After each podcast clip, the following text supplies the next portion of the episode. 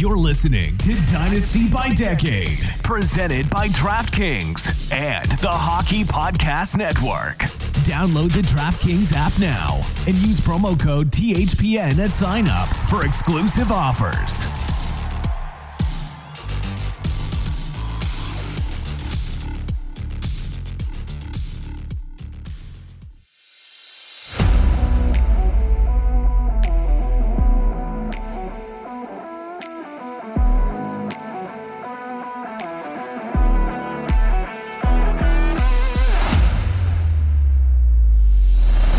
The 2021 Stanley Cup playoffs underway. It's the best time of year if you are a hockey fan, for sure. And this podcast is titled Dynasty by Decade, and it's presented by DraftKings. My name is Rick Stephens. I'm the host of the Canadiens Connection podcast, and joining me is a former first-round pick of the Montreal Canadiens. He's host of Tales by TR podcast. His name is Terry Ryan. Good morning, Terry. I'm thrilled to be with you on this special DraftKings podcast. Yeah, I am as well. Thanks for that, Rick. It's good to be here with you and talk hockey, especially Habs, because as you know, I didn't just play there. I've always been a fan. You have been a fan. I actually grew up in a Leafs household and made the break when I was 4 years old. So to the Canadiens, been a fan. And for those that don't know, as I said, I'm the host of the Canadiens Connection podcast. You have Tales by TR. Both of our podcasts are on the Hockey Podcast Network. And those good folks, along with DraftKings, have brought us together for this special podcast. It's called Dynasty by Decade because we're going to be looking back at the playoffs of the 1970s. And in the 1970s, it was an era that was, well, it was dominated by the Montreal Canadiens. Montreal Canadiens winning six Stanley Cups in the 1970s. And then the Philadelphia Flyers and the Boston Bruins had two cups each. We've picked out 2 years, two Stanley Cup winning years for the Canadiens that we want to talk about. That's the 1971 Stanley Cup, 1970-71 season, and then jump ahead to the 75-76. So we'll talk about 70-71 in segment one. In segment two, we'll go on to 75-76. I won't give too much away, but two very different looking teams, different looking rosters, and there's reasons for that, and we'll get into that. But just to give you some context of that decade and looking at that 70-71 win, the Canadiens had won the Stanley Cup in 1968-69 season. That was Jean Beliveau was coach. Jean Beliveau was captain. Claude Ruel was coach. And then that following year, the 69-70 season, they finished. They had 92 points in that season, but that left them for a tie with the Rangers. The Rangers won the tiebreaker. And the Canadiens missed the playoffs for the first time since 1948. So Sam Pollock, general manager extraordinary that he was, went to work and kind of remade that roster. Sent Dick Duff, hardworking clutch player, to Los Angeles. Gump Worsley was, I think he was about 40 years old at the time, sent him to the Minnesota North Stars. In the offseason, Bobby Russo left, Ted Harris, defensive specialist Claude Provost, he left, and he started, Sam Pollock started remaking this roster. And so we get to the 70-71 season. What was going on there? That was the final season for Jean Beliveau. He's 39 years old, and he would retire at the end of that season. He retired with his final Stanley Cup. The season started out with Claude Ruel as coach again, but Sam Pollock wasn't seeing what he liked, so by December, he had made a change and moved to Al McNeil, called up Al McNeil to replace Ruel. And during the season, he added Frank Mahovlich. Frank Mahovlich coming over from Detroit. At that time, Detroit was a team kind of in turmoil, and Mahovlich a star there. And Sam Pollock sent three guys to Detroit. In Mickey Redmond, Guy Lafleur, Bill Collins all went to Detroit, brought back Frank Mahovlich, who would play a big role and who was united with his brother Pete. But the big piece, and it came towards the end of the season, was adding Ken Dryden, and Ken Dryden finished the season playing 6 games for the Canadiens, and then it was Al McNeil who made the bold decision to start Ken Dryden for that playoff series. So when you think back and you hear those names and you think about, you know, those guys that were, Guy Lapointe was a rookie that season, what's your kind of thoughts on those players, on those memories, on what happened during that 70-71 season? Well, the first one would definitely be Dryden and the series against Boston, being the first round. I don't remember what Boston had, but they finished way ahead of the Canadiens. And when people look back, I think a couple things are underrated in the Canadiens' history, especially in the 70s. One is, you know, they had to be fairly tough. They were coming into an era. We'll talk about that more in the next segment, though. But I do think that not only like fist, I mean, like they started to be very team tough. They came together. There was a camaraderie that people think is like always consistent with the Montreal Canadiens, but still they had ups and downs in their history, right? There were flaws, there were cracks in the armor, and I found each time that they resurged, it seemed to be amongst a group that were real tight. And having, so I guess my dad being a Canadiens fan and that being the first Canadiens series that I'd seen. And when I say that, they had the highlights on. I didn't see the whole series. They used to have the VHS tapes. Oh, yeah. An easy example would be the Rock'em Sock'ems. They come out every year now. But there used to be other ones that would show little clips of the past. You know, there was a Bobby Orr one, and it was just great. I watched it 1,000 times. I couldn't believe how much better he looked than everybody else. But the Ken Dryden, because the Canadiens in that season, yeah, people forget. Looking back, they're always the mighty Canadiens, but they came in as a huge underdog. Oh yeah, and they won in 5 or 6, or was it 6 games? I guess I could just look it up, but I think the Canadiens won the first round in 6 games, 7 games, and others. Yeah, there was a lot of there was unique. Their whole path was unique, because then I believe they ran into Minnesota. And am I wrong there? No, you're right. They won the first series in 7. Second against Minnesota was 6 games. And that would have been, you know, just put yourself in that time. So it would have, because Minnesota North Stars were a fresh team.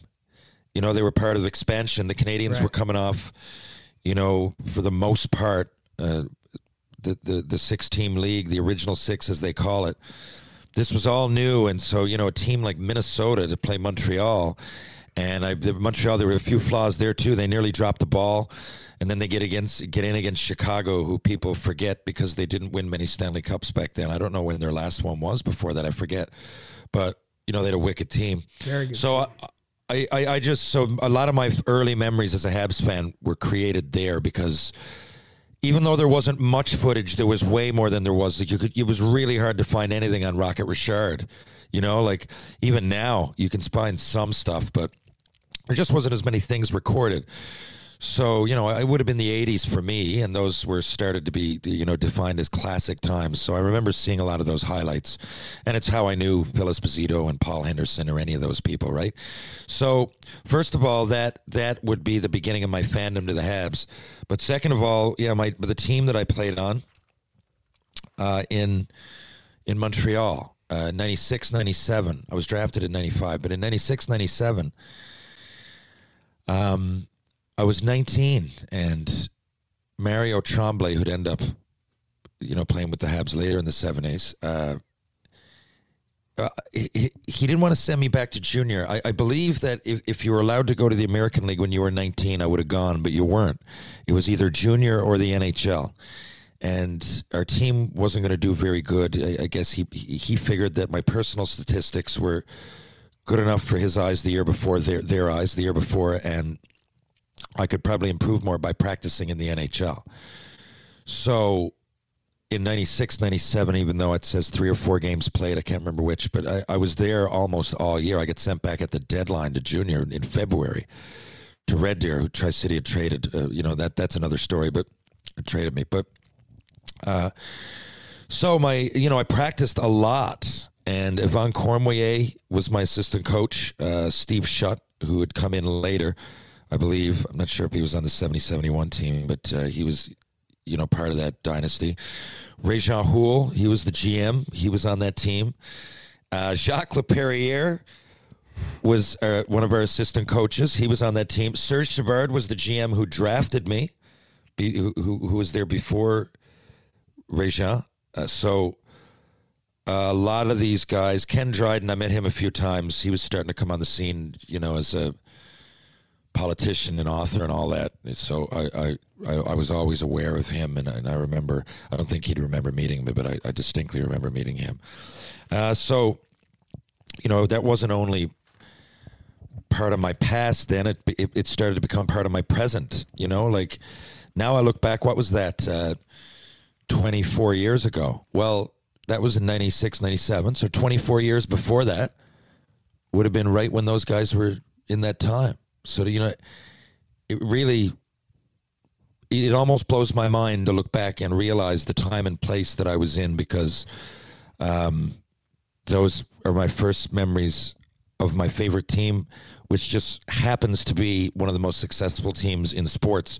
And I wouldn't have known that when I was young. It was just that it was an influence because it was on in the house all the time. So, yeah, and I guess that's it's a good point to try and set the context of that era, because the Canadiens didn't arrive in the 70s and blow everybody away.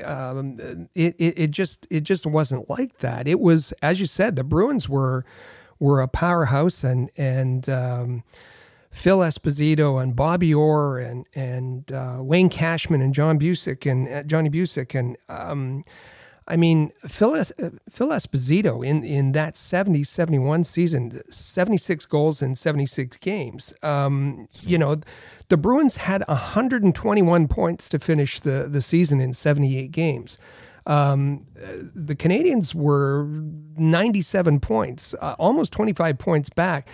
The interesting part for me was looking at the goals that but the differential.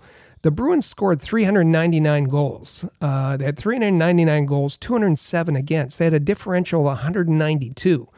They were expected to just steamroll everybody else. And not that the Canadiens were a bad team. And when you look at the lineup, you know, Yvon Cormier, who you mentioned, 37 goals. Jean Beliveau led with points, 76. 76 points. Esposito had 76 goals. Okay, keep going. Yeah, exactly.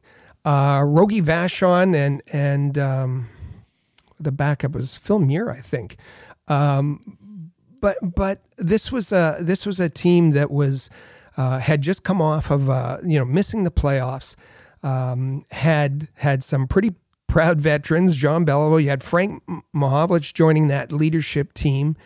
And then, some, Henri Richard was there. And as you mentioned, on the back end, Laperriere and Savard and Guy Lapointe and this was an interesting roster, but they, you know, it was a team that came together at the right time with the right people, and Ken Dryden was unbelievable. Those 6 games, he came up from Halifax. It was that year. It was kind of an odd thing. They were called the Voyageurs, but they split time between Halifax. They played some home games in Halifax, some in Montreal.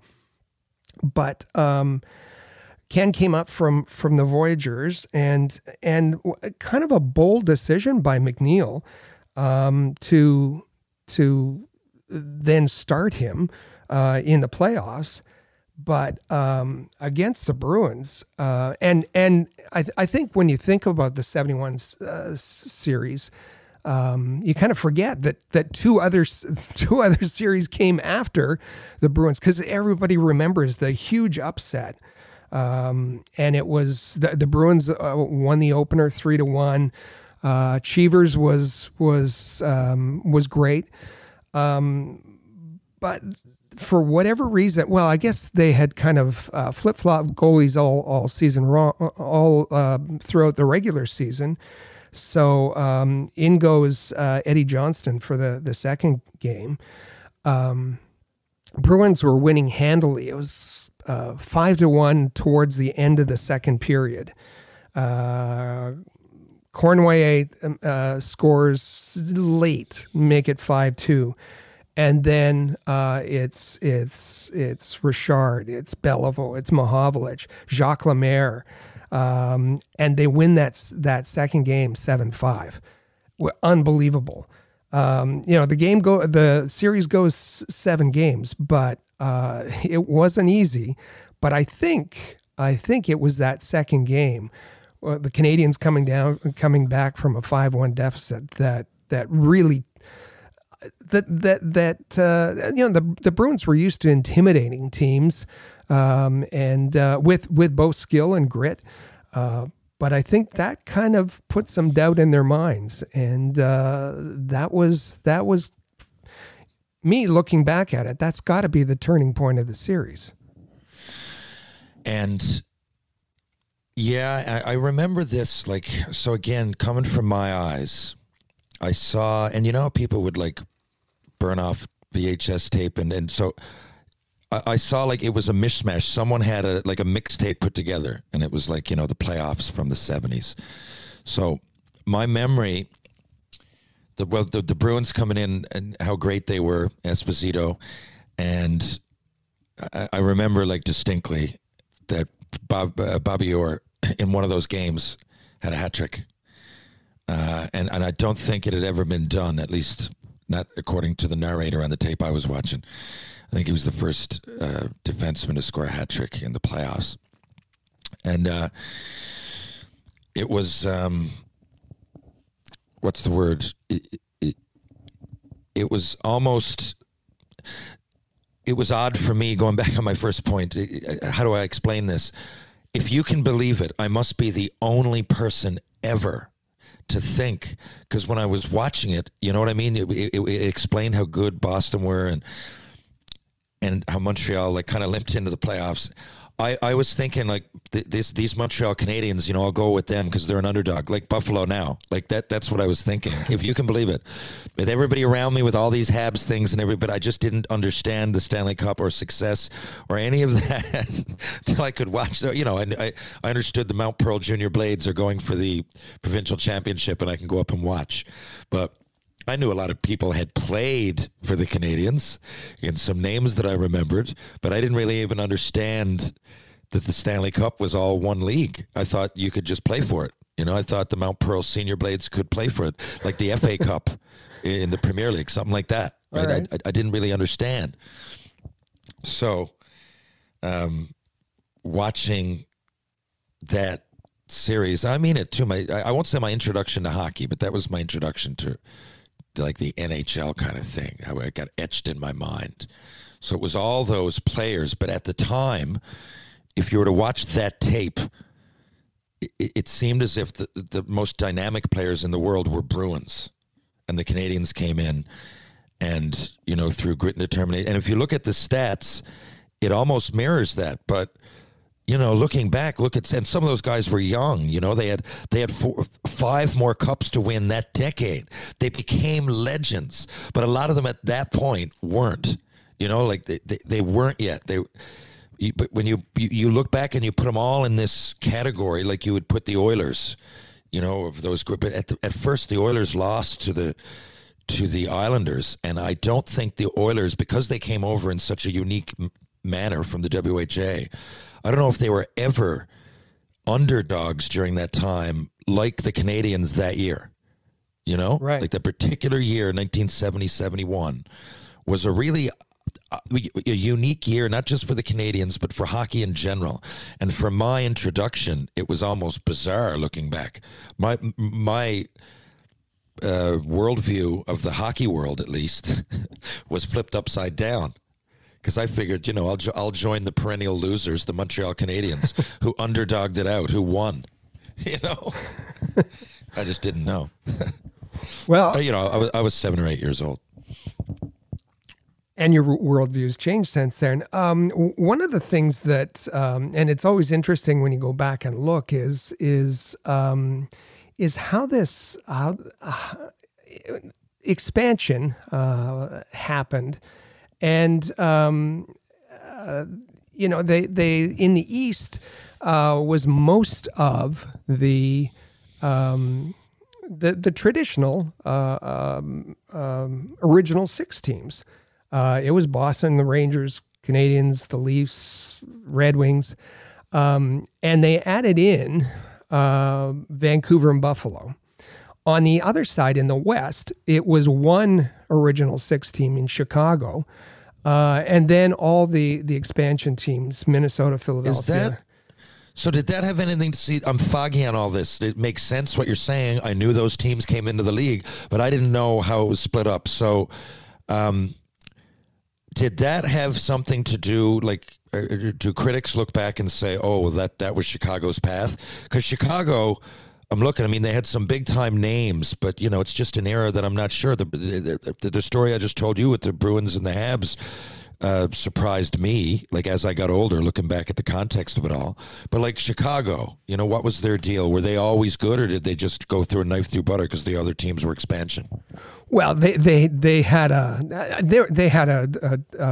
pretty darn good team, underrated, I think, in terms of Bobby Hall and Stan Mikita, but when you look at their division, you know, Chicago ended up with 107 points, 15 points back of the Bruins, who took the East, and then St. Louis, you know, was second. They would have been fourth in the East.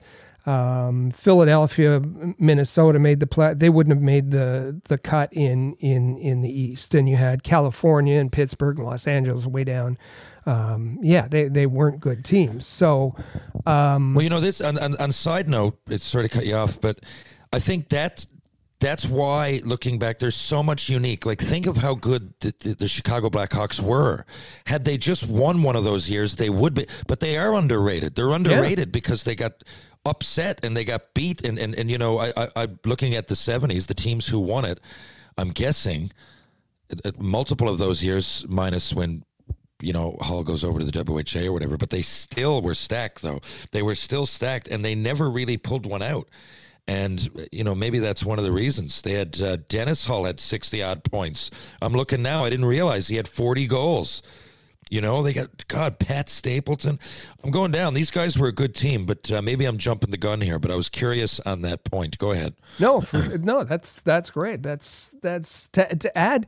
And this the context is really important. When you look at the makeup of the Montreal Canadiens at that point and that team, you know, we haven't talked about the players who added the grit to that 70-71 team. Yeah. Pete Mahovlich, Mark Tardif, Terry Harper on the back end, tough stay at home defenseman. Yeah, people those guys are way underrated. John Ferguson, John Ferguson, a tough guy who could play. He could, and again, Mahovlich, like, God, the name... The names are so synonymous with winning, and you know, with people say, you know, the old flying Frenchman, but for every one of those flying Frenchman teams, you see, they had guys like it's hard to shake that rep if you got guys like Cormier and then Lafleur and these guys, but like they were always tough. They had to be. And again, I don't want to get premature, but we're going to talk about the late 70s teams in a second, or at least one of them. And, you know, that they had to usurp the Philadelphia Broad Street Bullies for that to happen. And you can't be purely finesse, or you need a whole lot more than a flying Frenchman for that. But, you know, which is a compliment to be called that. People say it because they were so good and so skilled, but man, were they tough, you know. And I don't mean just drop your gloves tough. No. I mean, you didn't want to go in the corner. And all of a sudden, if you combine each guy that had that kind of grit with... You know, now a team sense of, you know, camaraderie and that we can do it, it's dangerous.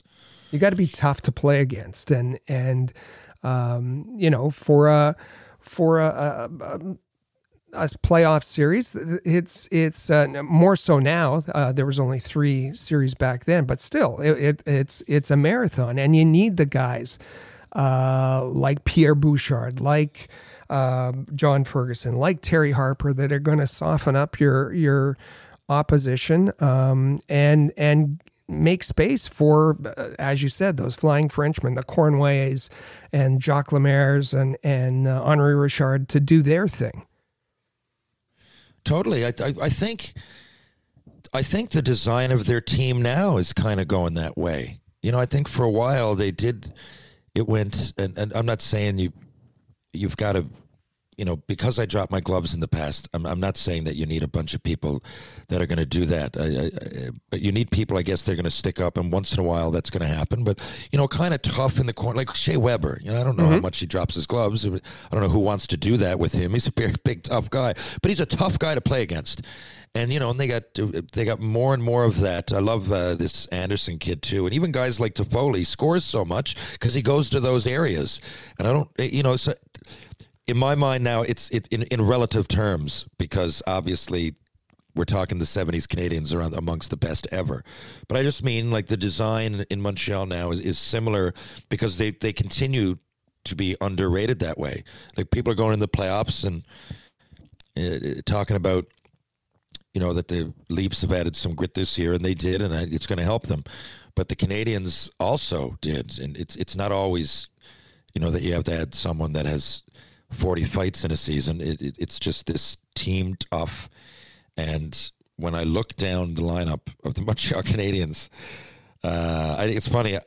Until we spoke, I hadn't actually looked down and looked at all the lineup, and even guys that, like, I often say, you know, when Calgary won the Cup, people in I'm dating myself, obviously, but again, these are my formative years growing up, and the Habs won it in 86, and the Flames won it in 89. If you're a Canadian hockey fan, that's 2 out of 4 years. You know, we're never getting them anymore now. So, you know, I remember everything about the Canadian runs.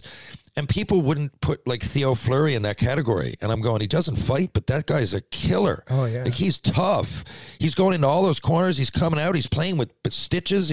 That's what I mean. So, like, you don't have to be getting a lot of penalty minutes. Just go to the right areas, and, you know, show me every guy that, every Alexei Ashin that's out there for a contract and doesn't, you know, is kind of scared of his shadow. I hate to put down guys that are so skilled and played so long, but because I feel that, you know, I played against them, and there's a reason they were so good. But look, I think that, you know, Yashin had a lot of skill and speed, but you can combine that with a guy like Yvon Cormier. No insult to Yvon, I'm looking for a relative terms, a skill guy with speed. But he'd go to those hard areas, and he'd whack you if you whacked him. And, you know, that catches on. And I think that there was definitely an underrated thing about the Canadiens in 19. Put it this way, Bruins could be as good as they were going to be. I wouldn't like to see that team coming, you know? And then that's the other thing. When you're the Bruins, you're so successful. And when the expectations are so high and the other team knows that it's not, and we're just a bunch of dogs and we know that we can go out and do this. And if you look back, Rick, I'm telling you, I remember it. I haven't seen it in years. I don't know if you might be able to see it on YouTube clips, but I remember distinctly watching those highlights and Bobby Orr giving the puck away. He wasn't the same Bobby Orr that I saw on the other. Like, I remember two or three times he was the last guy back, and that little move that I saw on his highlight tape wasn't working. And I know that, to me, you know, you're only going to see the highlights, right? It's like I love. Who was my favorite, you know, to grow up? I guess overall maybe Mario Lemieux, watching him go around the ice and, you know, with that wingspan like an albatross and make those moves, and I just found it amazing.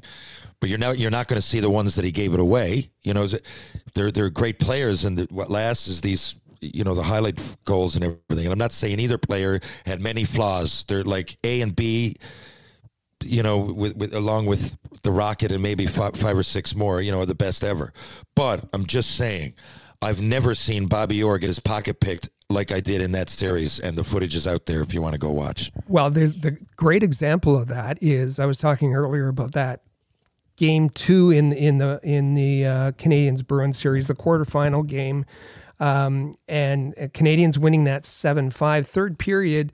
I don't remember which goal it was, but it was Bobby Orr doing his little dance. And he got his pocket picked by Jacques Lemaire, and Lemaire scored maybe the fourth goal, or maybe that was the tying goal. It was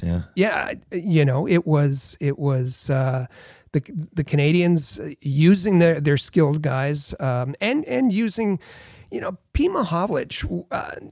Underrated. Way underrated. One of the most underrated players, I think, ever, and largely due to the fact that he was behind so many greats. You know, it was really, you look back and, you know, all the Habs jerseys at the time, I'm sure, all the kids, I mean, he was there, but there was so many other players that, you know, were legends that had, or, you know, the Rocket wasn't playing, but it was still that kind of era. He was still and it gets lost in the shuffle. This Mahovlich, I've often said it, man, he was way, way underrated. Absolutely.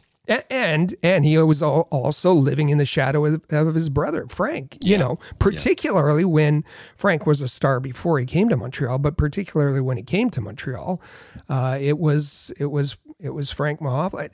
And I read that Frank Mahovlich, I said he was traded from Detroit, but when he came to the Canadiens, it was a game in Minnesota. The Canadiens were on the road, so Frank Mahovlich's number was 27.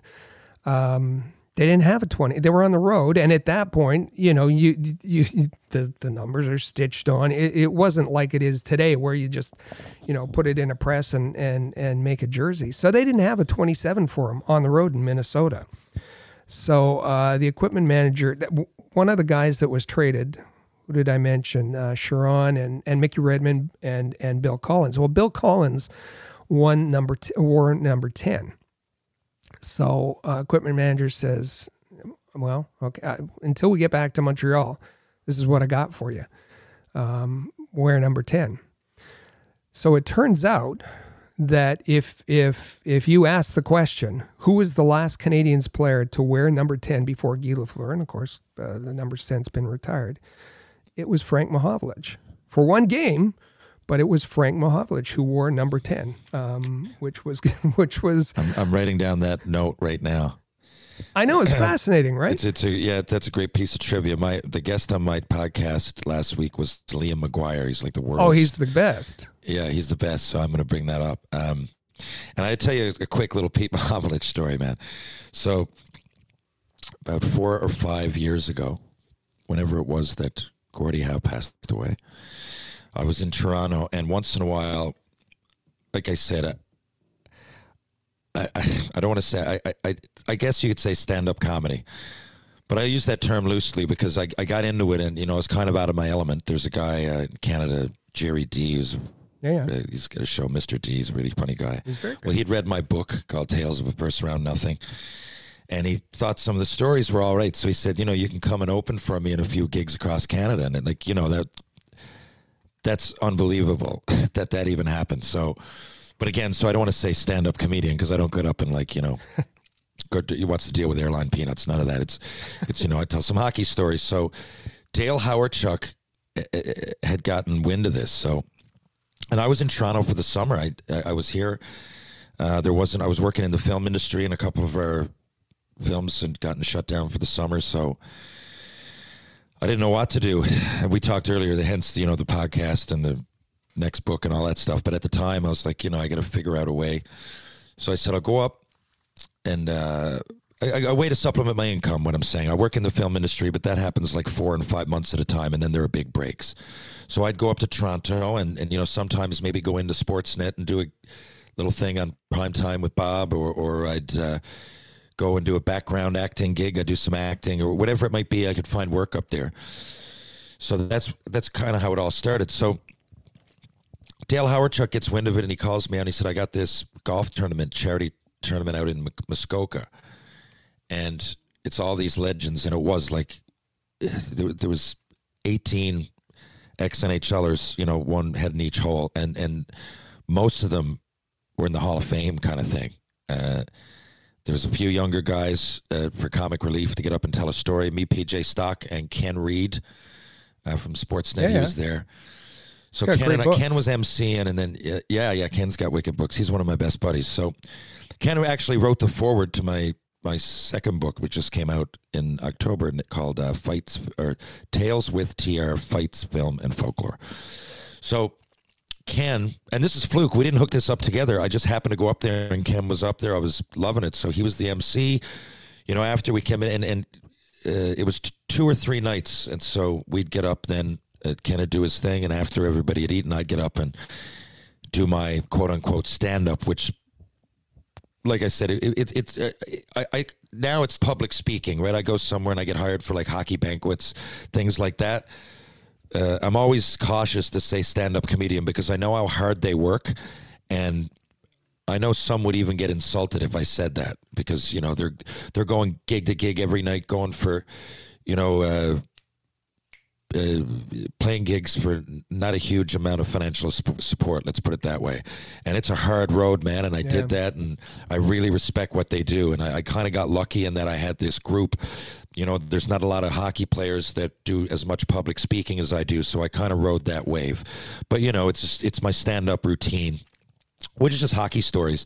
But anyway, so this second night, Pete got up because Gordie Howe had just passed away. It was that summer, and this was only like a couple days later. And earlier in his career, he'd played in Detroit. So he got up and told this awesome story about going out with Gordie, and I had to go up and follow it. It was incredible. So not only like, you know, it's all like, I'm talking, you know, Grant Fuhr, Dale, Ally Frady, Wendell Clark. I'm just going down, like, it was guys like that the whole way down. Like, if they weren't in the Hall of Fame, they were big-time names. And and then it was a bunch of people. You know, it was a fundraiser, so that were given a lot of money to be at this event. So, you know, they were all hockey fans. And if they were there to see this guy, they were all, if they were here to see these guys and Pete Mahovlich, they were old-school fans, so, which I loved, but I didn't really even think about it. I'm like, yeah, get on up. Like, and then he goes up and kills it. His stories is just great. It's funnier than mine. It's more interesting, and, you know, it's got Gordie Howe in it. So, I mean, who's going to say no? Everybody is just howling. And I had to go up, and I'm like, hey, is this thing on or what? Like, Pete Mahovlich, like, I don't even want to speak. So I did, like, the first 10 minutes I did was just on why I don't want to follow Pete Mahovlich. But he was such a great guy, and if I've ever seen someone appreciate their role in the history of hockey, it was that guy. To say that those guys had fun would probably be an understatement, because they still, you know, and I've talked to other guys on the team, they still seem to talk about it like it happened yesterday type thing. And that was also part of his story.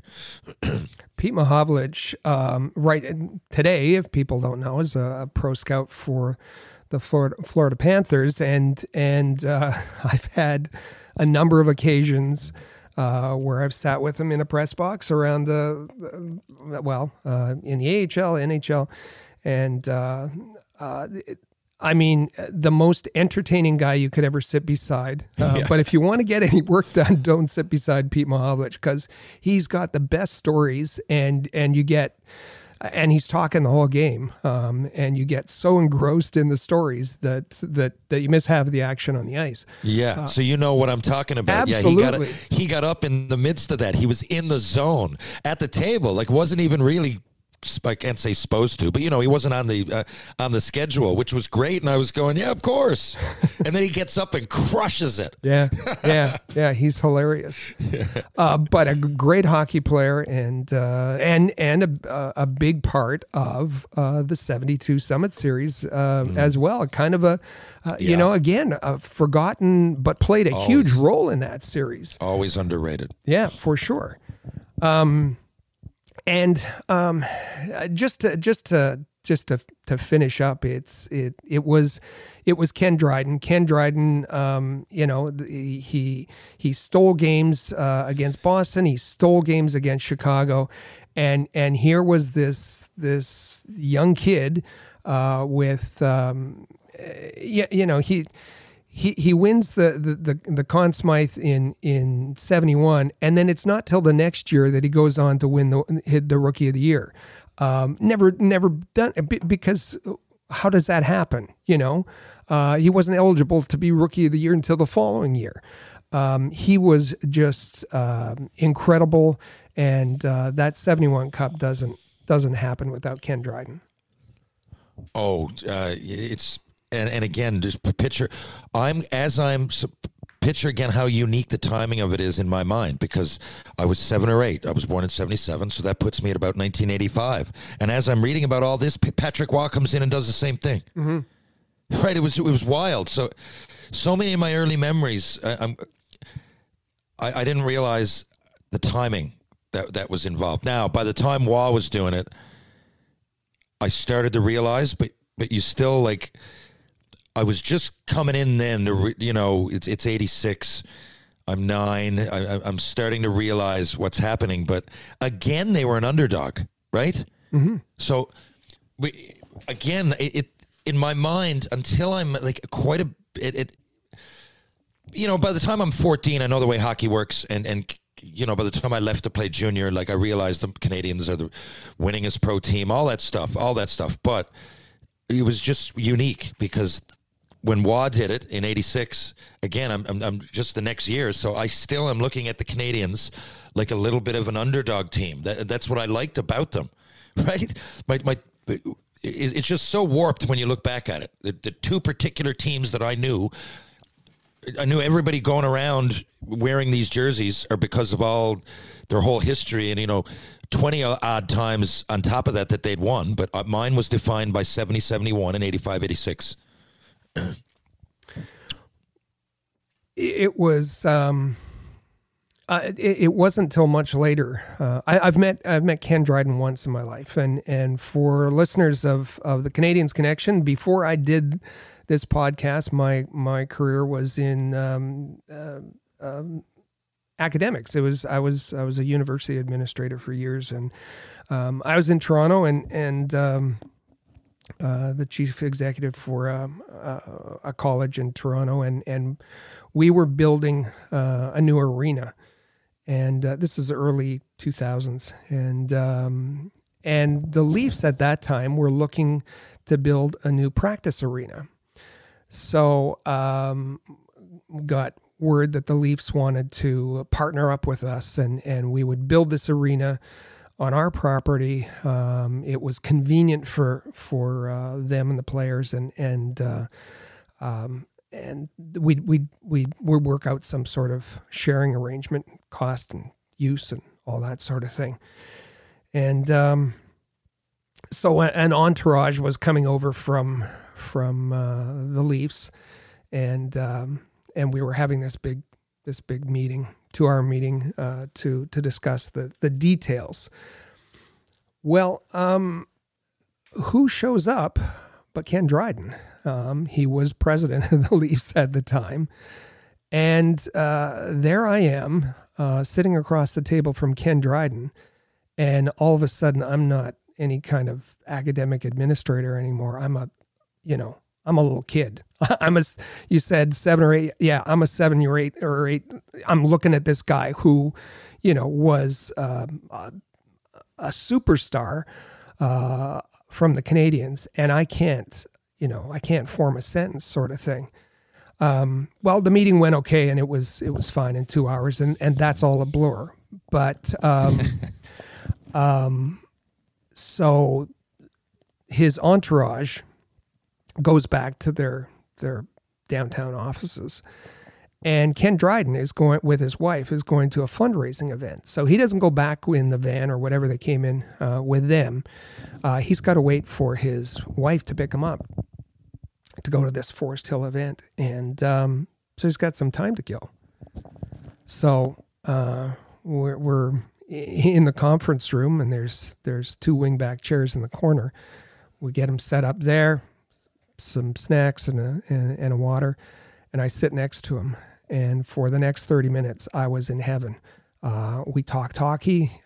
He talked about his, the 70s. He talked about the summer. He asked me about my minor league hockey career in Thunder Bay, Ontario, and it was just the best. The absolute best time of I was back to being a fan again. He is a giant, but what caught me was he was known as a pretty quiet, cerebral kind of goaltender, but he was obviously a sponge, just taking well. And we saw that in his book, The Game. He was sitting back. That's a great book. Yeah, while other guys are playing poker, he's making notes and to describe the detail, to give you a flavor of what was going on, and just a great hockey player and a great human being. Yeah, he was. I hope people know that story, and for how he came into the league and how great he was, and the book, The Game, is phenomenal. That's one of my favorites. And as far as for those that don't know, I mean, I was a first round pick. I expected to play more NHL games, and one thing led to another. There was some circumstances. Without getting into all that, I remained a huge Habs fan, but I always was like a little bit disappointed. But I love a quote in there, and he mentioned it one time. So I think I said what I just said out loud when he was in the room a couple times. I think it was at a fundraiser, a charity thing. This wasn't like in the dressing room. This was in Toronto somewhere. But I explained that, and he said, "Terry, once an NHLer, always an ex-NHLer." And I was like, it made me feel pretty good. And he says that's a line in The Game. I went back and reread it a couple times because it's one of those books. You almost want to have a highlighter or make notes. Yeah, for sure. Because, you're not going to grasp it all. And I mean, you'll grasp it, but there's so much good fodder in there that you don't want to forget, I should say. So let's take a break here. And when we come back, we'll jump ahead. We'll catch up and let you know what happened in the years between 71 and 76, but we're going to talk about the 1976 Montreal Canadiens, the 75-76 season, and the makeup of that cup-winning team. And so stick with us. We'll be right back on the Dynasty by Decade podcast.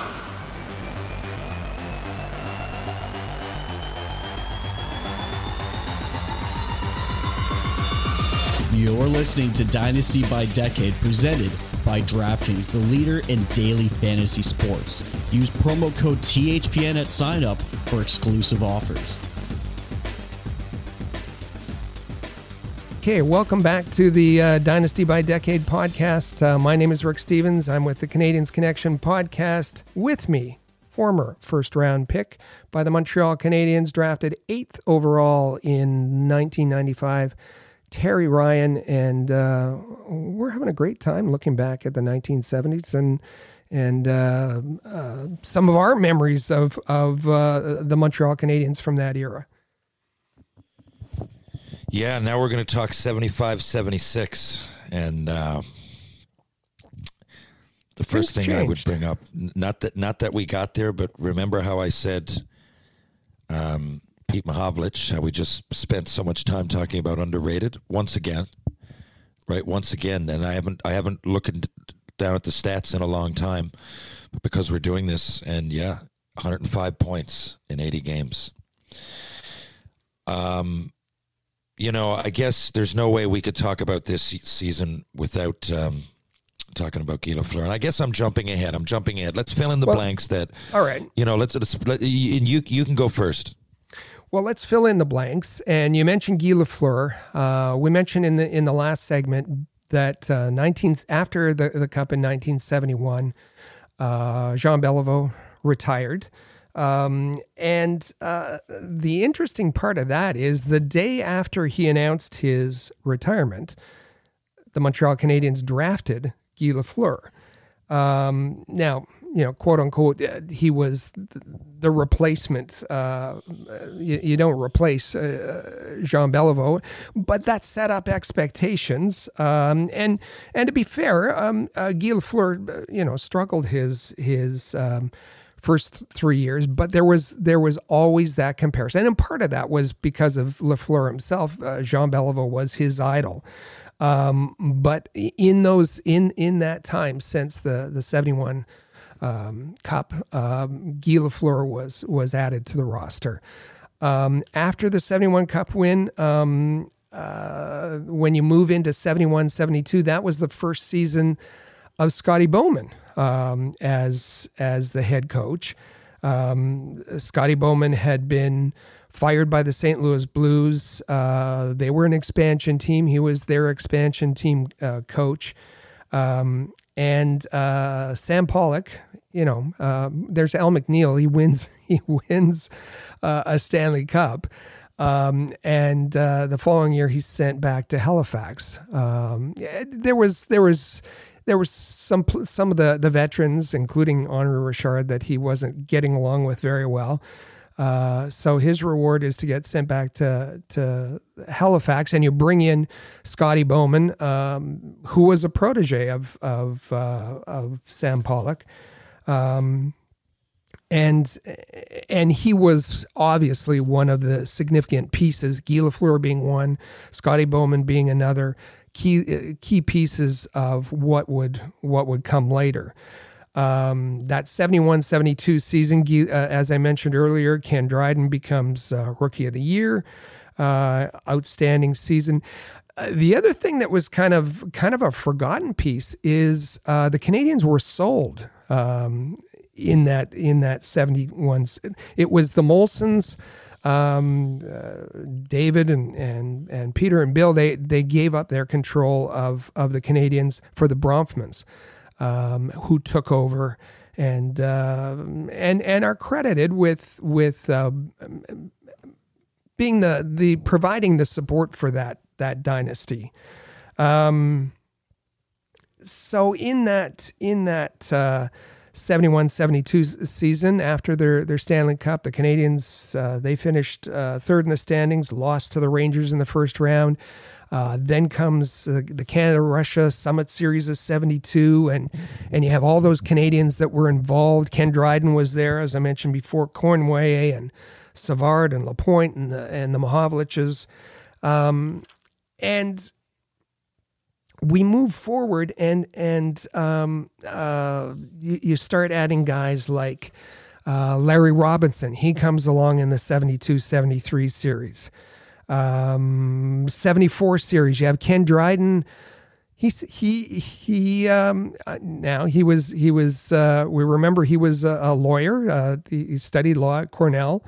Took a look at his contract and said, "I don't like this." Had a bit of a dispute and held out the 74 season. So the Canadiens were left with Wayne Thomas and Bunny LaRocque. He worked at a law firm during that year, which seems bizarre when we talk about it now. And then you have the first expansion team to win Stanley Cups, and that is the Philadelphia Flyers. They won consecutive Cups in 74, 75. Broad Street Bullies, you hear that moniker. They were a rugged team, but they had skill as well. The roster of the Canadiens had to change. Jacques Laperriere, he retired. You had Frank Mahovlich going to the rival WHA at the time. You had Bob Gainey coming in as a rookie. Young players like Doug Risebrough and Mario Tremblay brought that kind of aggressive, physical, hardworking play. Steve Shutt was added in there. And then the summer of 75, Henri Richard retired. So all of that was kind of an upheaval, and it led to the season that we're going to talk about, that being the 1975-76 Canadiens. A lot of changes there, a lot of turnover, and it changed. Sam Pollock completely changed the complexion of what you termed in the first segment, the Flying Frenchman. Yeah, and I guess when I talked team toughness, this was probably the biggest example of any Canadiens team I can think of, because it wasn't, the obvious, right? The elephant in the room here. The Philadelphia Flyers were, you could make an argument, and I don't think a lot of people would disagree, that they were, I don't know about toughest team ever, but you combine toughest with crazy and just wanting, they're the team that definitely used physicality as an asset in the Stanley Cup playoffs. More than any other team that I can ever think of. Hence the Broad Street Bullies. If you haven't seen the documentary or read the book, highly recommend. But whatever team was going to beat them was going to have to be real, real tough. And not only physically, but mentally, because going into play there in Philadelphia wasn't easy, man. That just wasn't easy. The spectrum. Different era and the spectrum.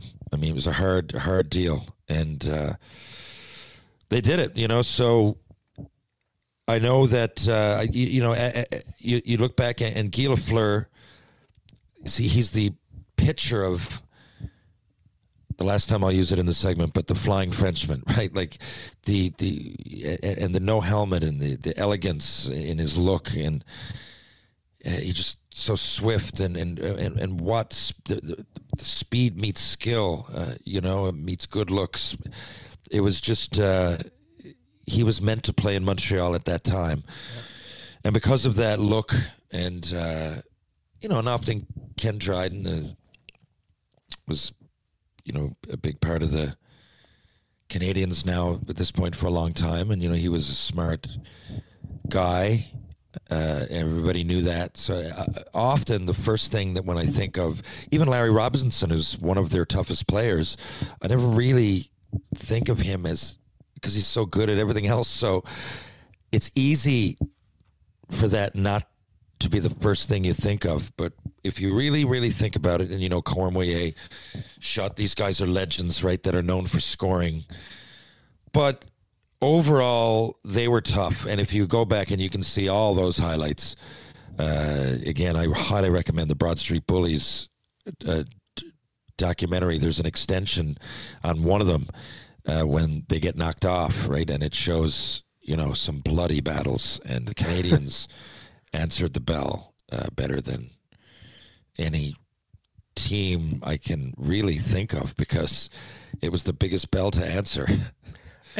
Yeah, I mean, and the the Flyers could goon it up. I mean, they were rugged, they were tough, they were punishing. It was Dave Schultz and Donnie Selesky and Bob Kelly and Ed Van Imp and those guys. But on the other side, they had skill to go along with. And just think about Bobby Clark, Okay, like you could make an argument. He's their captain. He's their leader. He's their best player, I think. But you could make an argument. You know, and what does he do? I mean, he's known for, you know, scoring, but he's also known for cracking his stick. Or was it Kharlamov? Was that the guy on Russia? Valeri Kharlamov in the 72 series. Yeah, broke his ankle. Yeah, I mean, you know, he's... And you look back at a lot of those highlights, he's going to the net. I mean, he's spearing the goalie. It would be a spearing penalty now. He got a lot of goals from, like, spearing at the pads, and I'm going, wow, these guys are...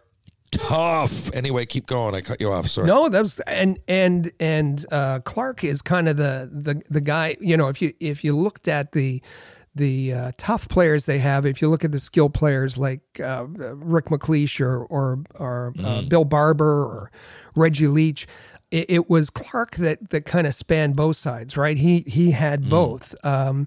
And a master with his, much like Plekanec, who always seemed to get away with those sticks behind the play. But Bobby Clark was just he carved people up with his stick.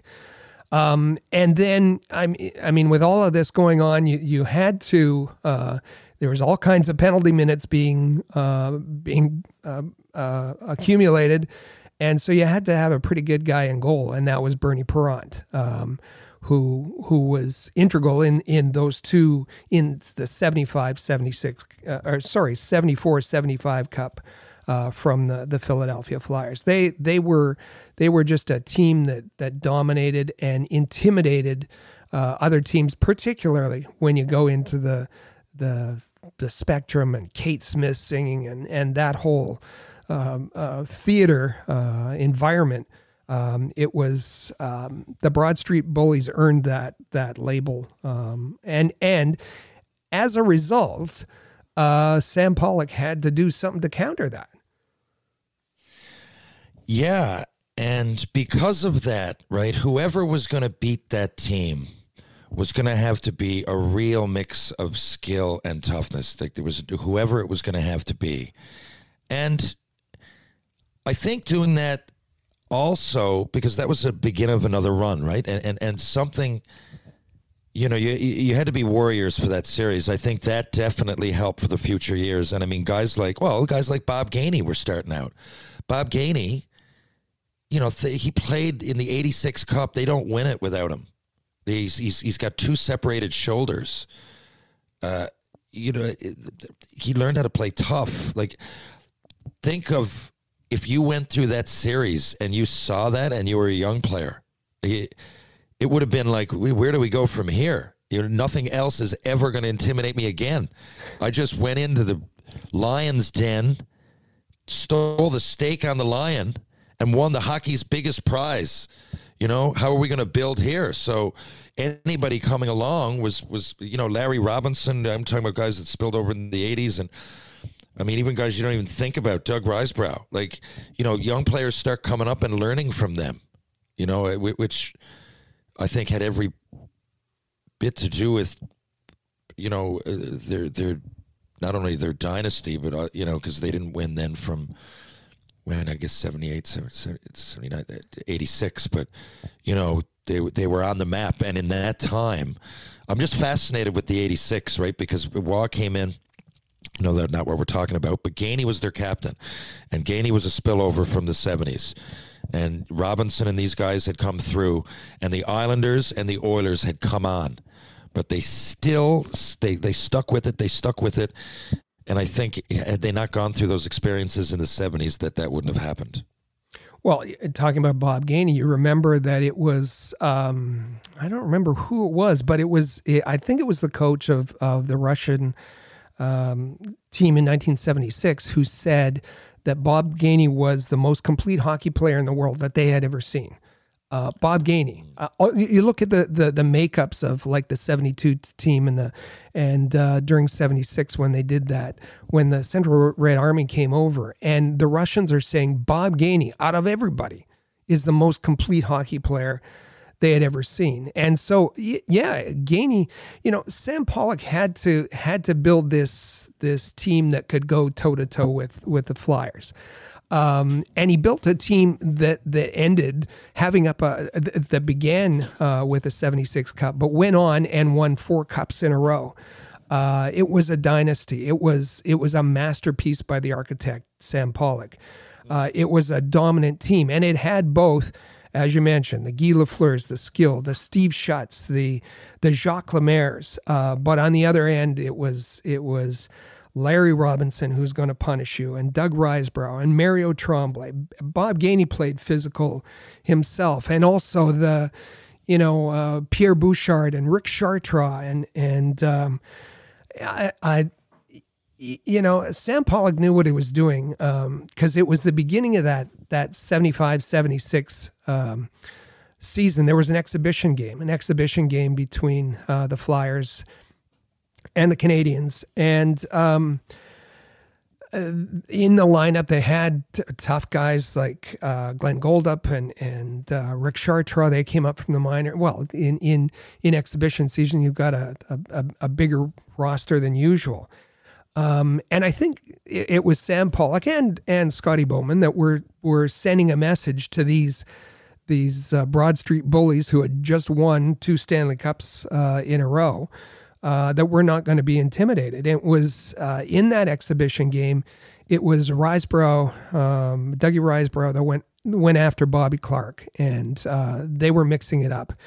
And Bobby Clark reportedly said to Risebrough, we play, I think it was the 2nd or 3rd game of the season in Montreal. He said, I'll see you, we'll settle this in the, whenever it was, 2nd or 3rd game of the season. And Dougie Risebrough said, well, why don't we do it right here?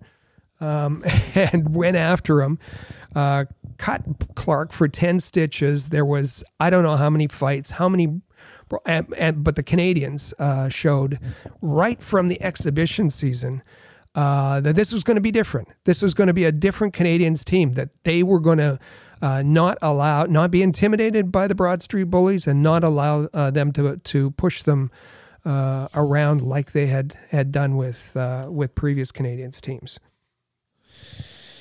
Yeah, it's funny. I just mentioned Liam McGuire, and he told that exact story on my podcast last week. Yeah, he told that exact story. And to be honest with you, I was unaware. I didn't, well, no. I was aware it happened. I didn't realize the exhibition part of that story, which is amazing. If you think about, how much that they were aware of each other, and how much, that you had a hate on for the other team. I'm sure they respect each other now, but to be that fired up in the exhibitions, you're in training camp. But again, what does it speak to? Why were both those teams? I know we're talking about the 75-76 Habs for the most part, but what the Flyers have, like, if there were any teams in the history of hockey that would kind of be fired up in exhibition, I would think it would be those guys. What a bunch of competitors, right? It must have been a nightmare. Well, my dad often says, so Dad's not, I'm a little bit bigger. Dad was 5'9". His first year junior, 149, but he was 5'9", 170 he played at. And he had 49 goals this last year. Junior, was it 49? 51? 49. Mm. And went to the WHA in 72, 73, and led the league in shorthanded goals. So he was fairly successful. He was drafted in the 44th overall in both leagues. He went to Minnesota North Stars, but he chose the WHA.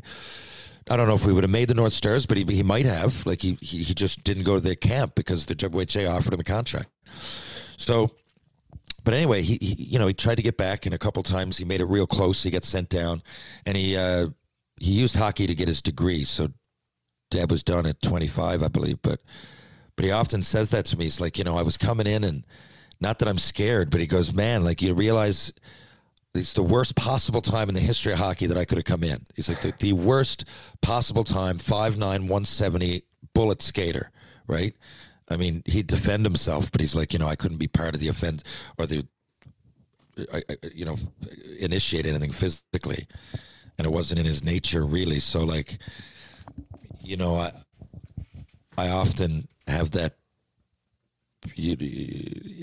indirect kind of bird's eye view because he tells me all about it. When you go back and look, in some ways,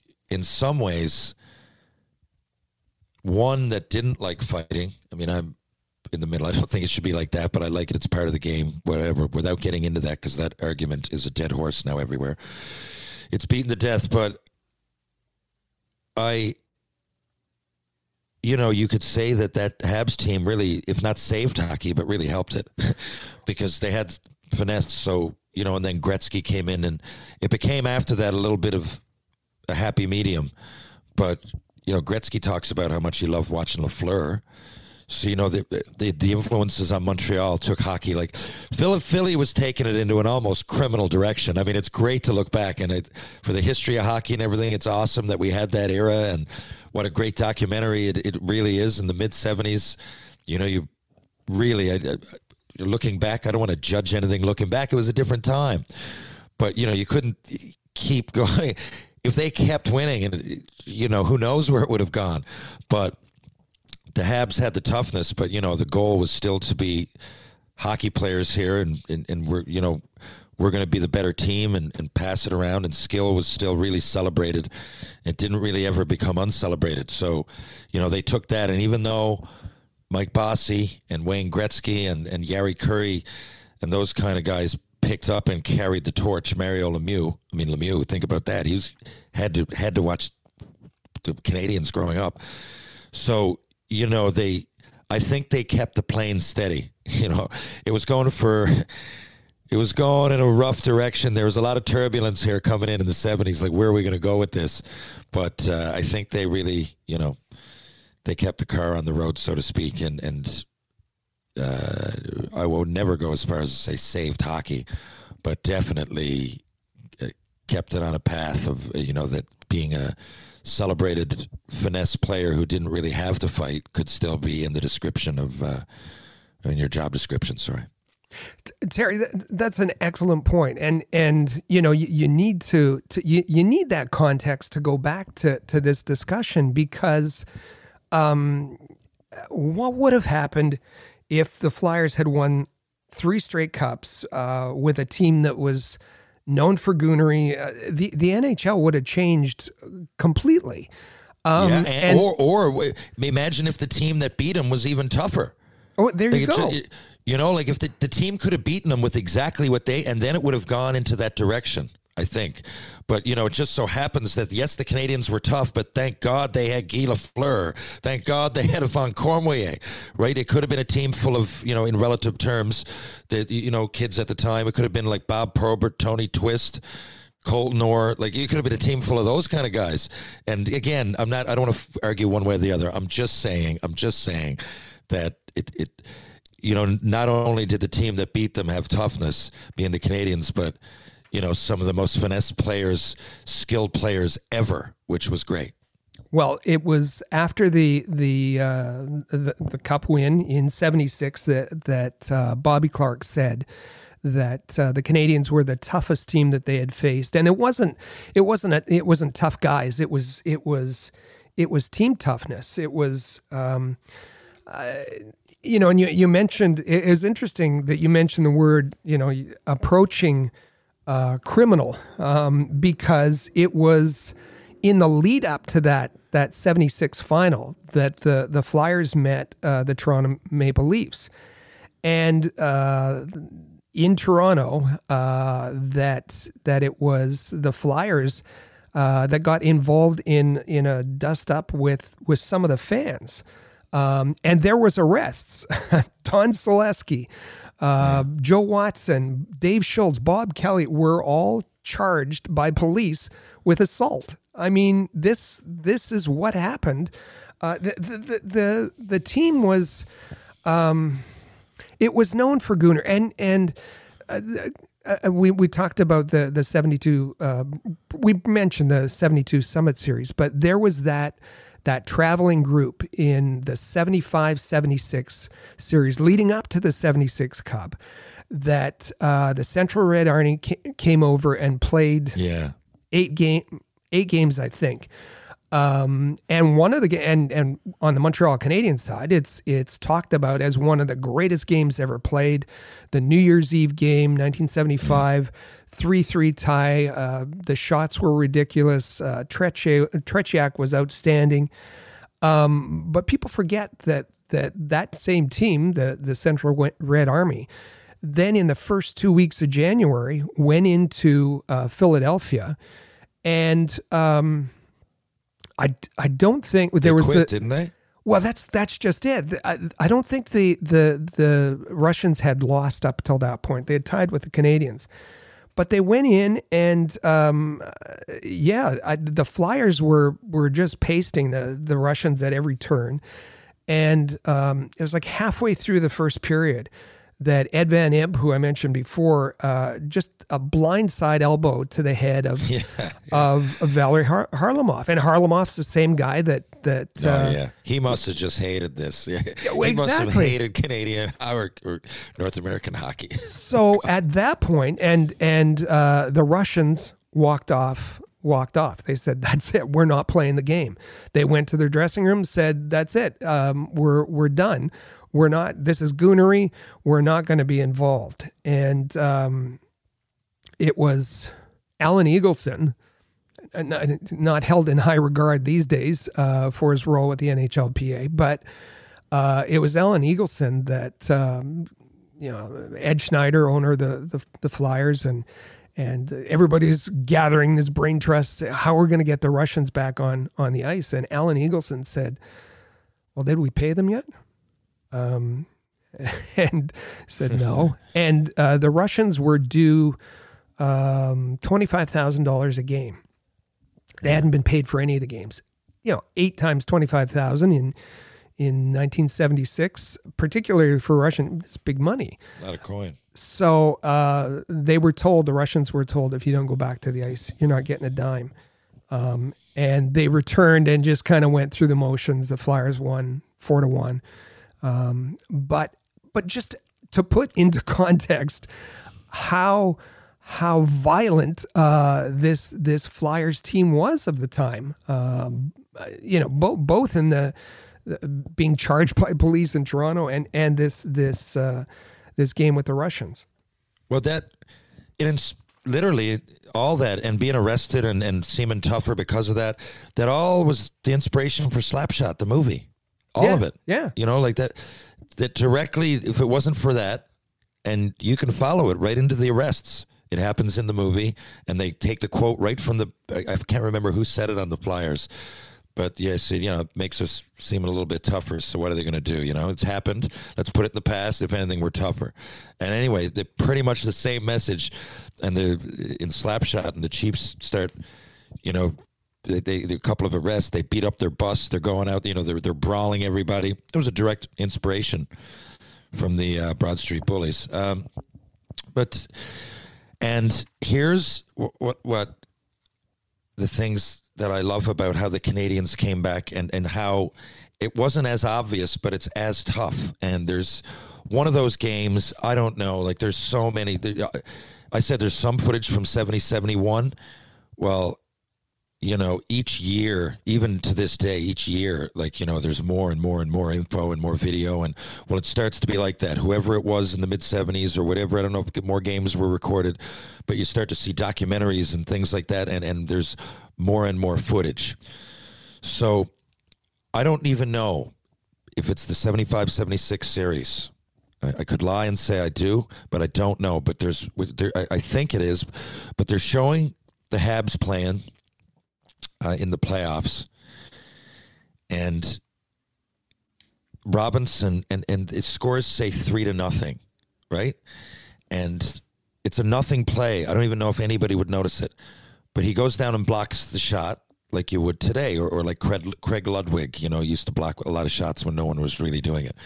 Well, think about it. It's the 70s, dude. The gear sucks. You're not going to be blocking a shot if you don't have to, and it was the end of the game, but. First thing noted, I'm like, oh, he's making sure that Dryden gets the shutout. There's only like 2 seconds left, and I'm like, that's team tough. that right there.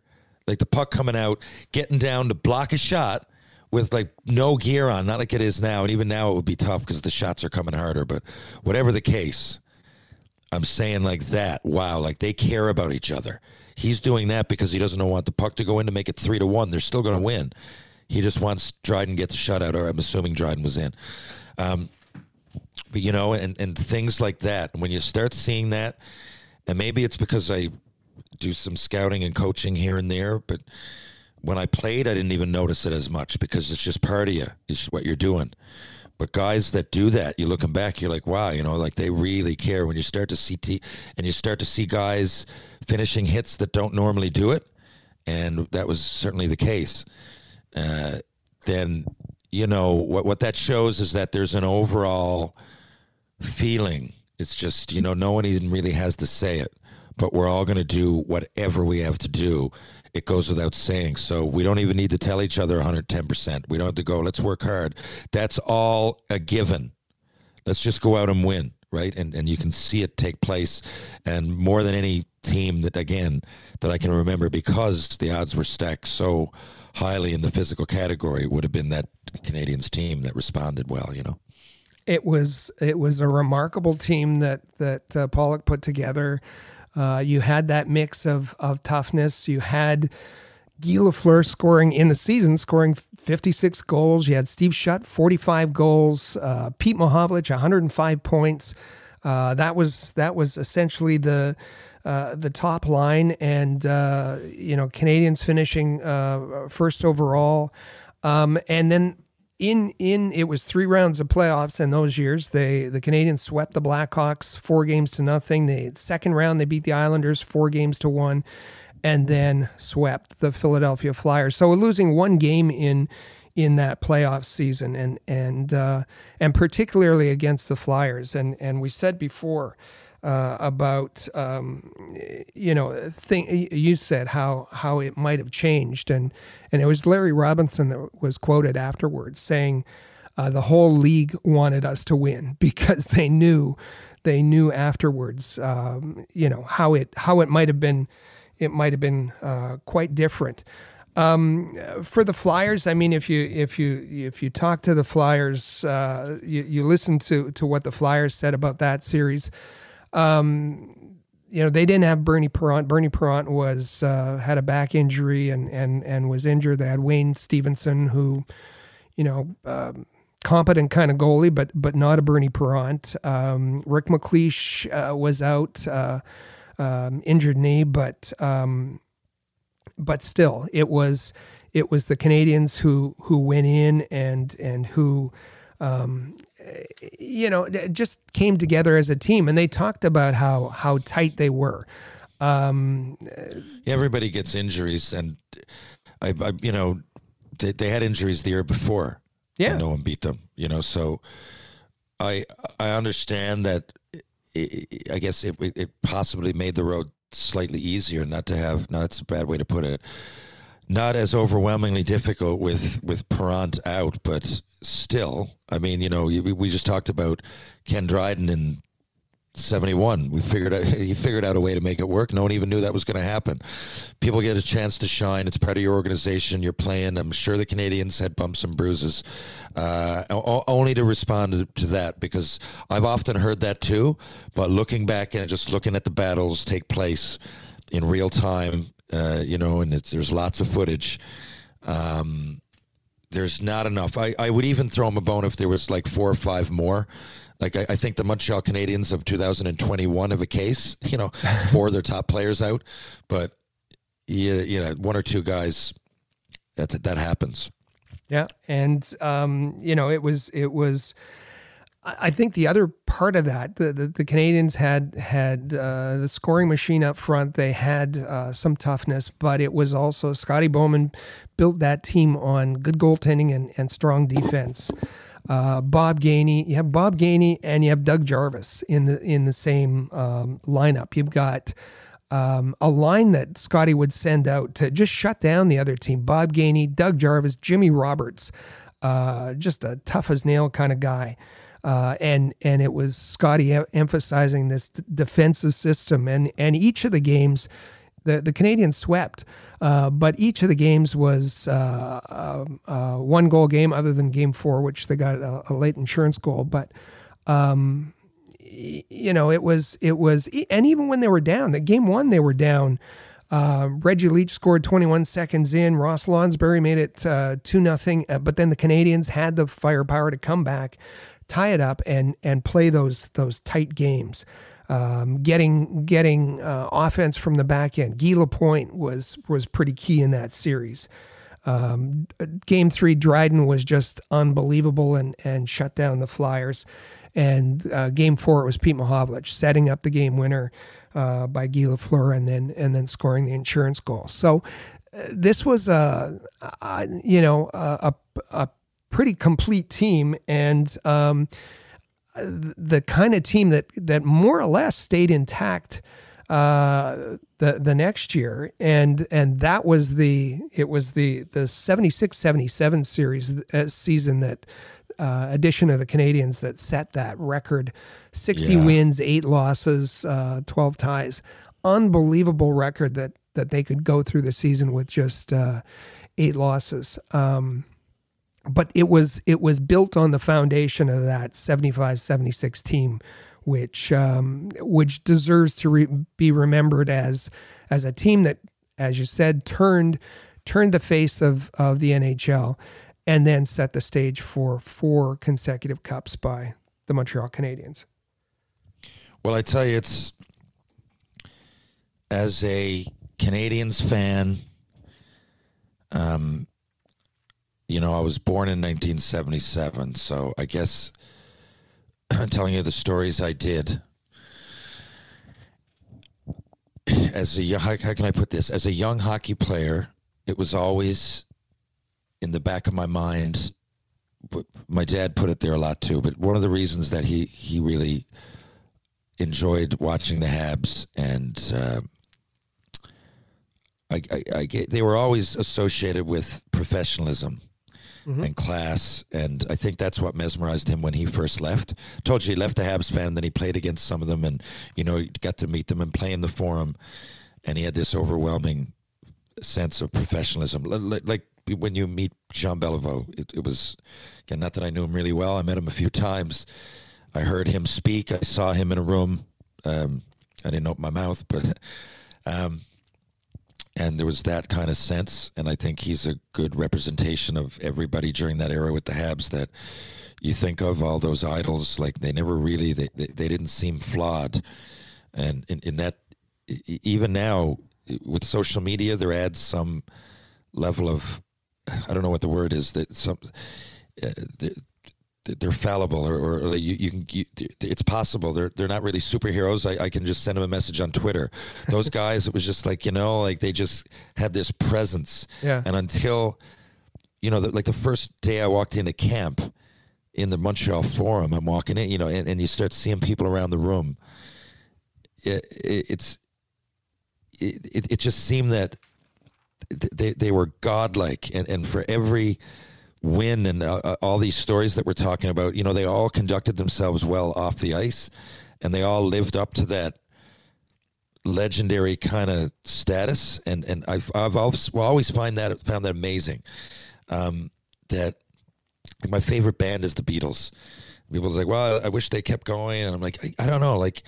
Just in that little, what if they did? Like, you know, it would have been, and who knows, how did 4 of them go through? And like, after that, you know, they had brush-ins with the law here and there, and it was mostly opinionated and taking a stance, but you know, 4 of them remained fairly, you know, respectable, but you know, they didn't let us down, kind of thing. And I'm so happy for that.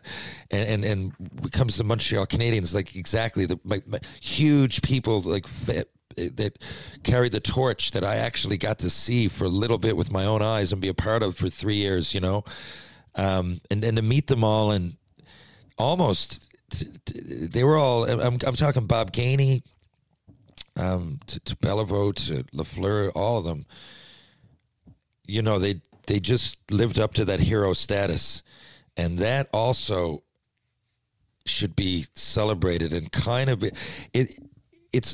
I won't say that's lost in the past, or it's an underrated attribute that all those ex-Habs bring, but it's just so obvious that you almost forget, right? You almost forget how they all passed the torch. They all went back and did like charitable work around Montreal. They all signed autographs. Their interviews, they didn't ever go on and like make some controversial statement. Well, I'm sure here and there, but not, you know, not in the way that some people do today on Twitter to make a statement. They never acted like they were bigger than the team. They never came out and said, well, I.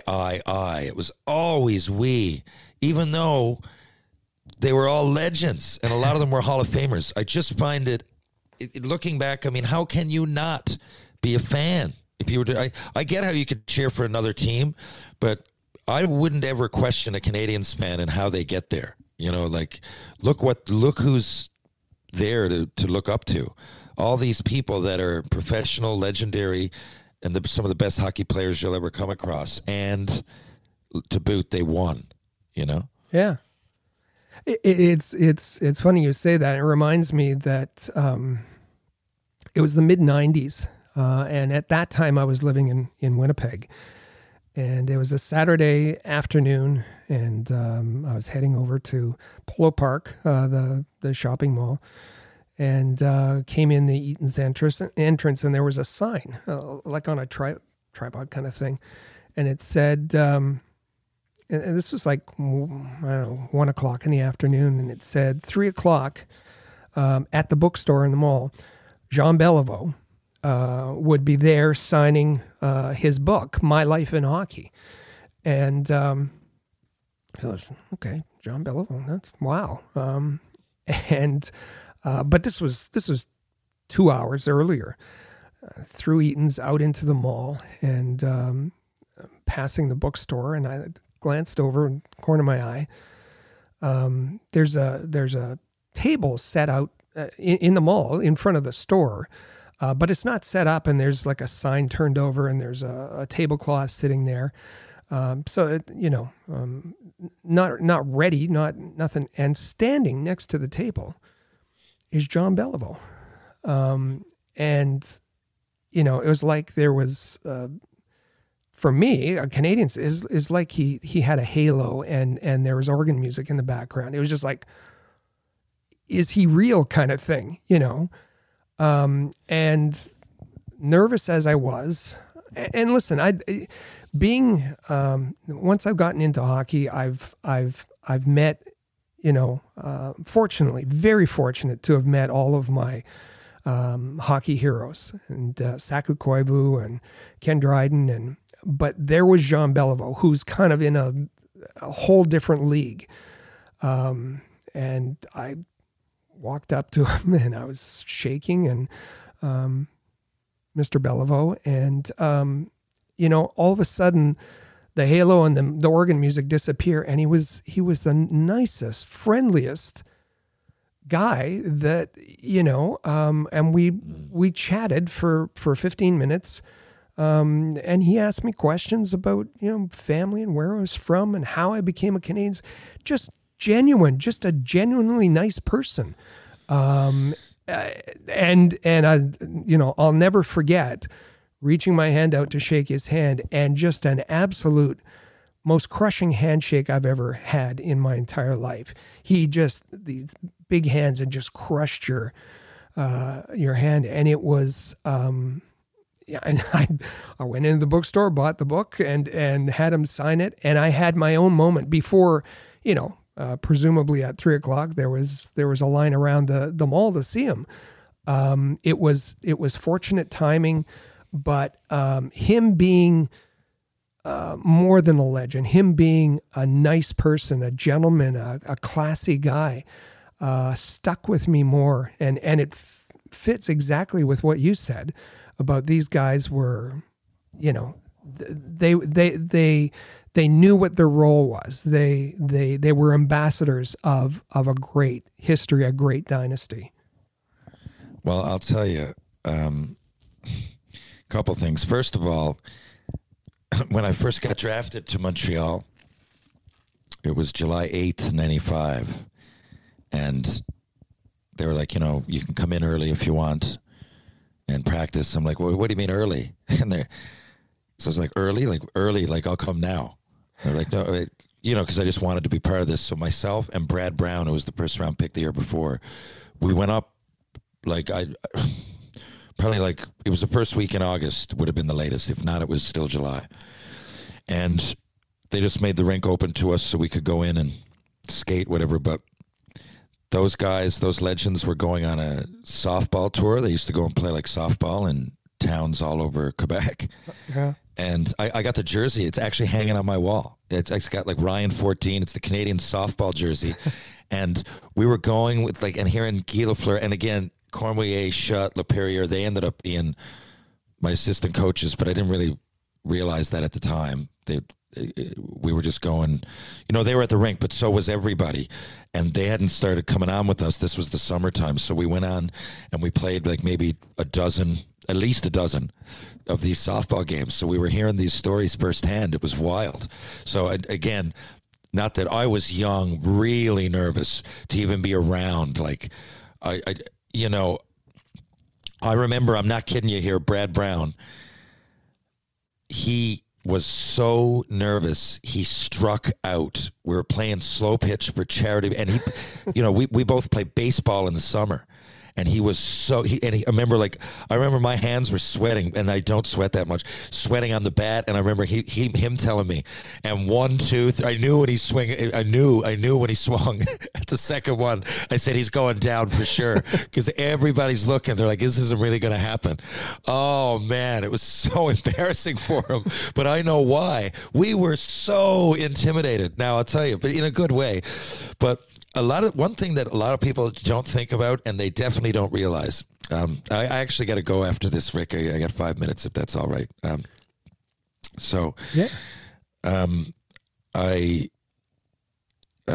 we there's a great chat actually. We've been going almost 2 hours, but I got to explain this. So I say I got drafted.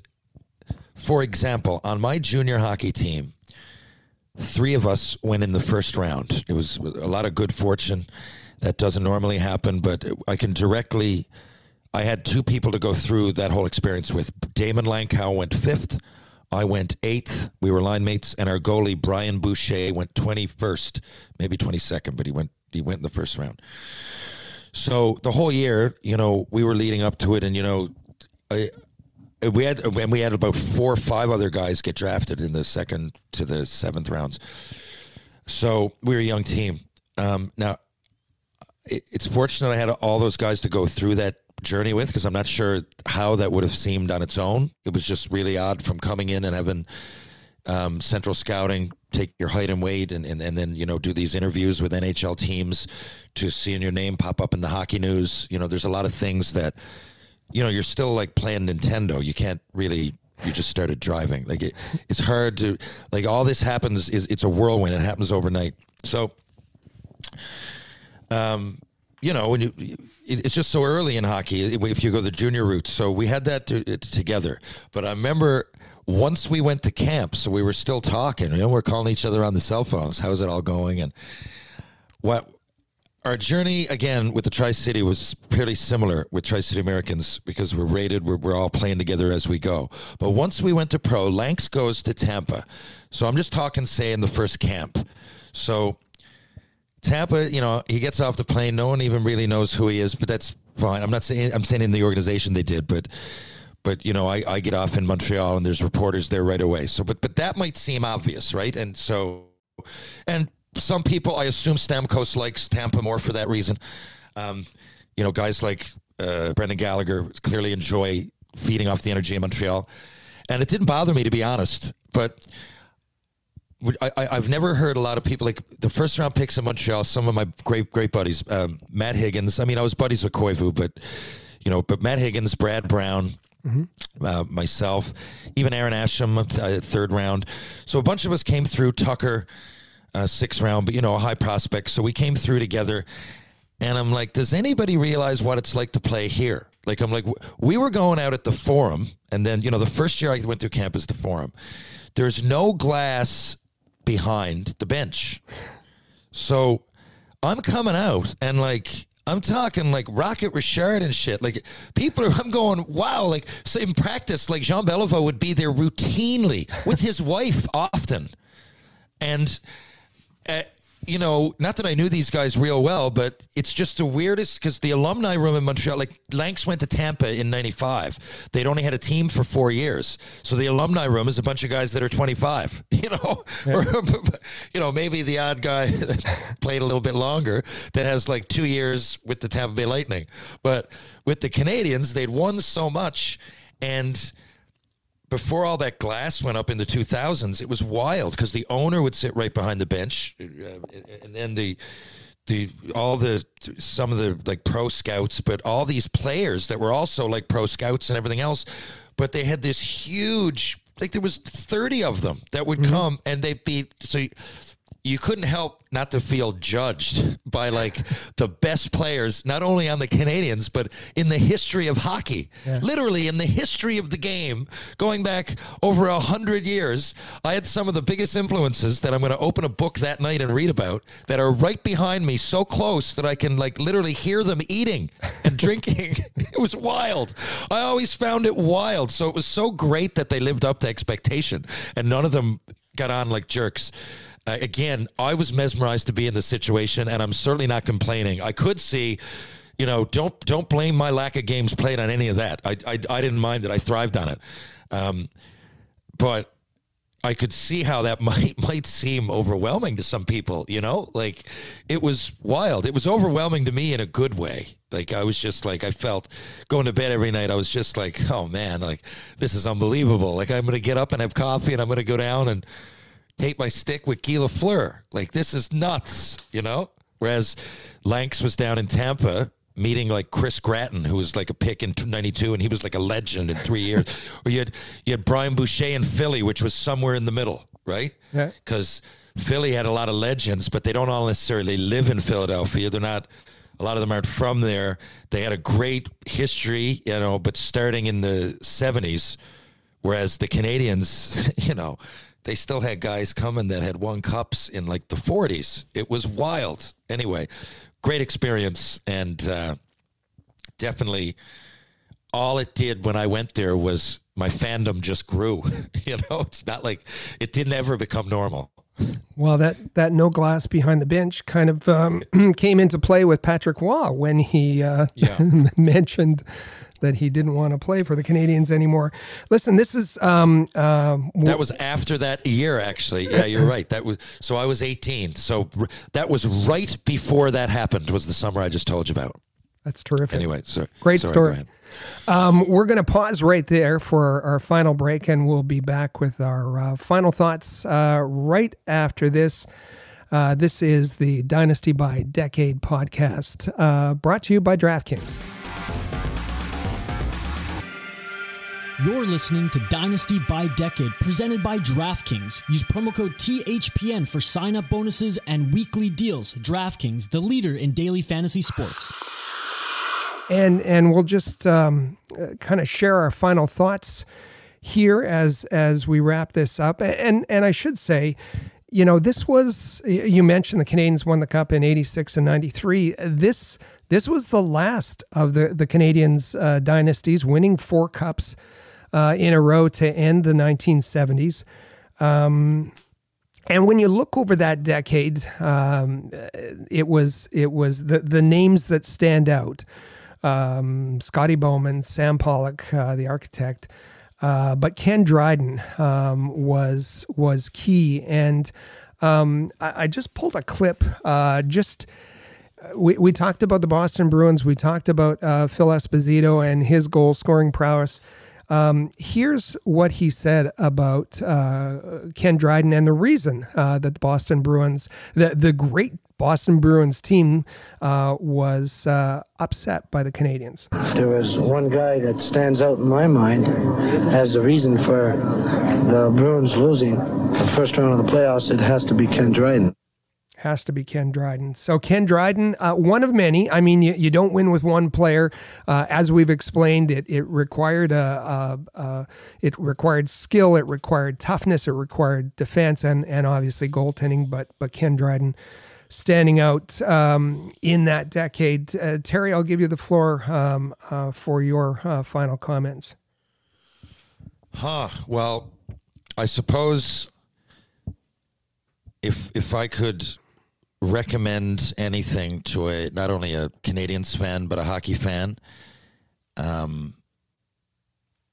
if I could suggest anything about those teams, it's that there's a lot of layers to them, like an onion. They're on the surface, like me, you might look back, and even now, the first thing that pops into my head is the finesse and the skill and the speed and the typical Montreal Canadiens highlight goal, But if you look further and you actually watch the footage, you'll see a lot of block shots, a lot of scrums after the whistle, a lot of determination, a lot of guys picking up for each other, and a unit. You'll see a unit no matter what. You win together and you lose together, and even in some of the losses, you can tell that they, they're not down and out. It's merely a setback in an otherwise journey towards victory. And I think they all believe that. Confidence would be another theme. You don't go into Philadelphia. Not that there was lots of other teams, I guess. So let's say you don't go into Chicago with Bobby Hull and Mikita and company. If you don't have some level of confidence and believe in yourselves, and I think that's easy to do when you have a team that's tough, that sticks up for each other, then at the same time you become confident, because at least in my mind, it's easier to be confident as a group.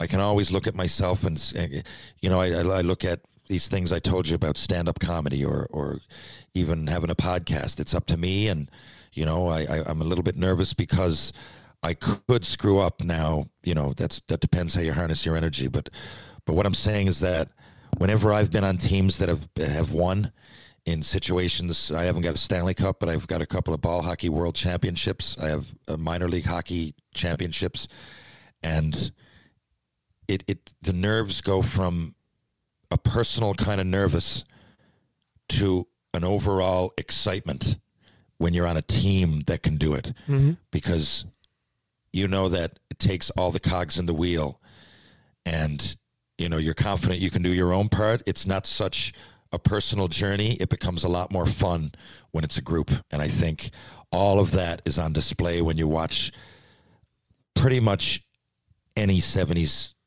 Montreal Canadiens teams, but definitely the ones we talked about.